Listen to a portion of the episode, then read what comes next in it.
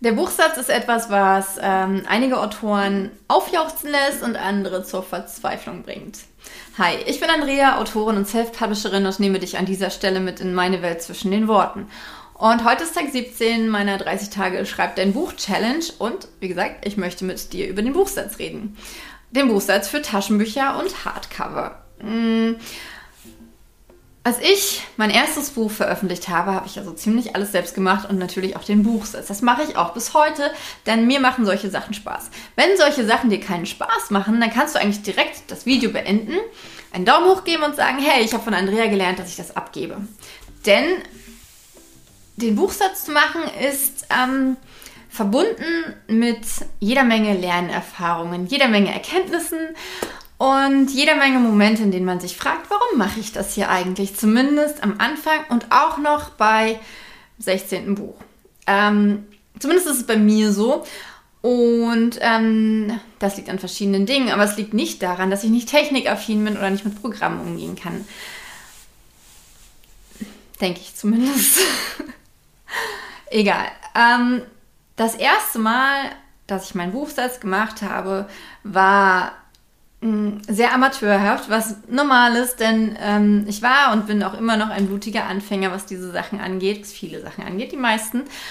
Ähm, doch wenn ich jetzt zurückblicke auf diesen ersten Buchsatz, dann äh, werden meine Wangen rot und ich denke mir, okay, krass. Denn ich habe zum Beispiel, ähm, damit nicht diese Kennst du das? Wenn ein Text schlecht, ähm, schlecht gesetzt ist, dann hat man große Lücken zwischen den Buchstaben, weil in einem Blocksatz die Wörter so lang gezogen sind.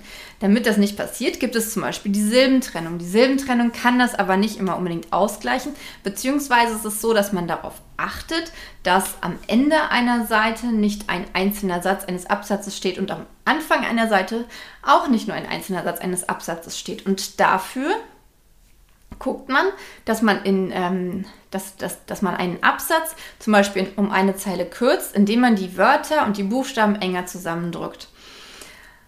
Ähm, das habe ich dadurch versucht, äh, dass ich die Wörter manuell getrennt habe, die nicht getrennt wurden.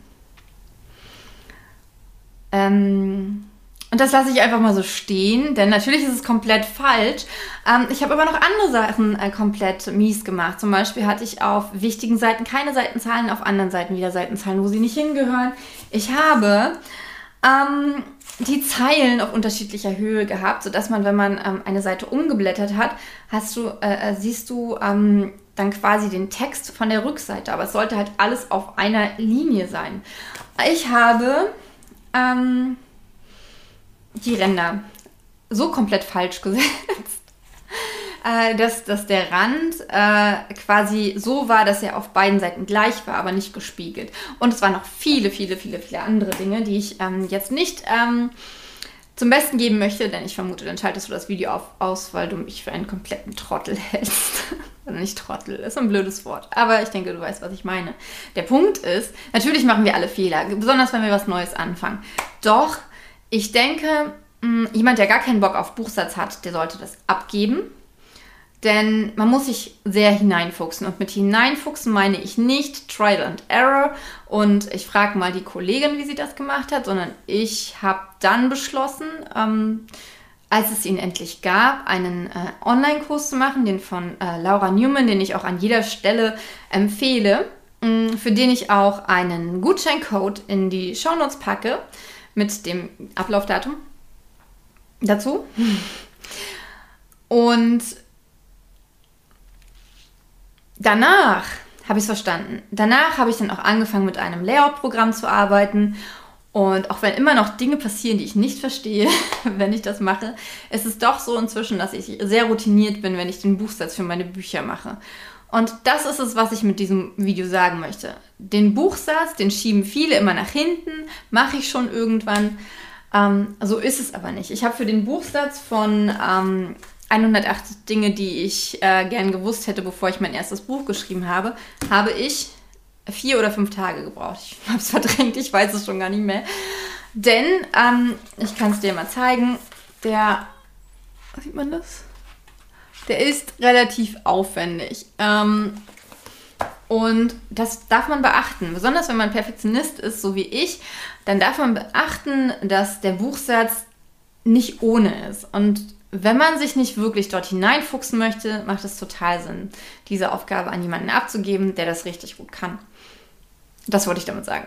Buchsatz lieber professionell machen als nur halb. Denn auch wenn Taschenbücher und, und Hardcover weniger gekauft werden, haben doch ähm, Leute, die diese Bücher kaufen oder gerade deshalb eine ganz andere Erwartungshaltung an, an, an die Optik eines Buches. Ich habe zum Beispiel mal ein Buch zum Testlesen bekommen, was in äh, serifenloser Schrift geschrieben wurde, also dieser ganz glatten Schrift, die man im Internet halt meistens hat. Ein Buch in dieser Schrift zu lesen geht aber gar nicht. Und das war aber nicht das Einzige. Der Zeilenabstand war einfach. Das bedeutet, ähm, die Zeilen waren sehr, sehr dicht beieinander. Die Zeichengröße war viel zu klein, ähm, sodass was hat es einfach zusätzlich erschwert. Und es war der, der Rahmen, äh, der, der Rand, der war, der war viel zu klein, sodass die Zeile wahnsinnig breit war, was auch noch dem geschuldet war, dass das Buch in A5 gedruckt wurde. Es war also relativ breit.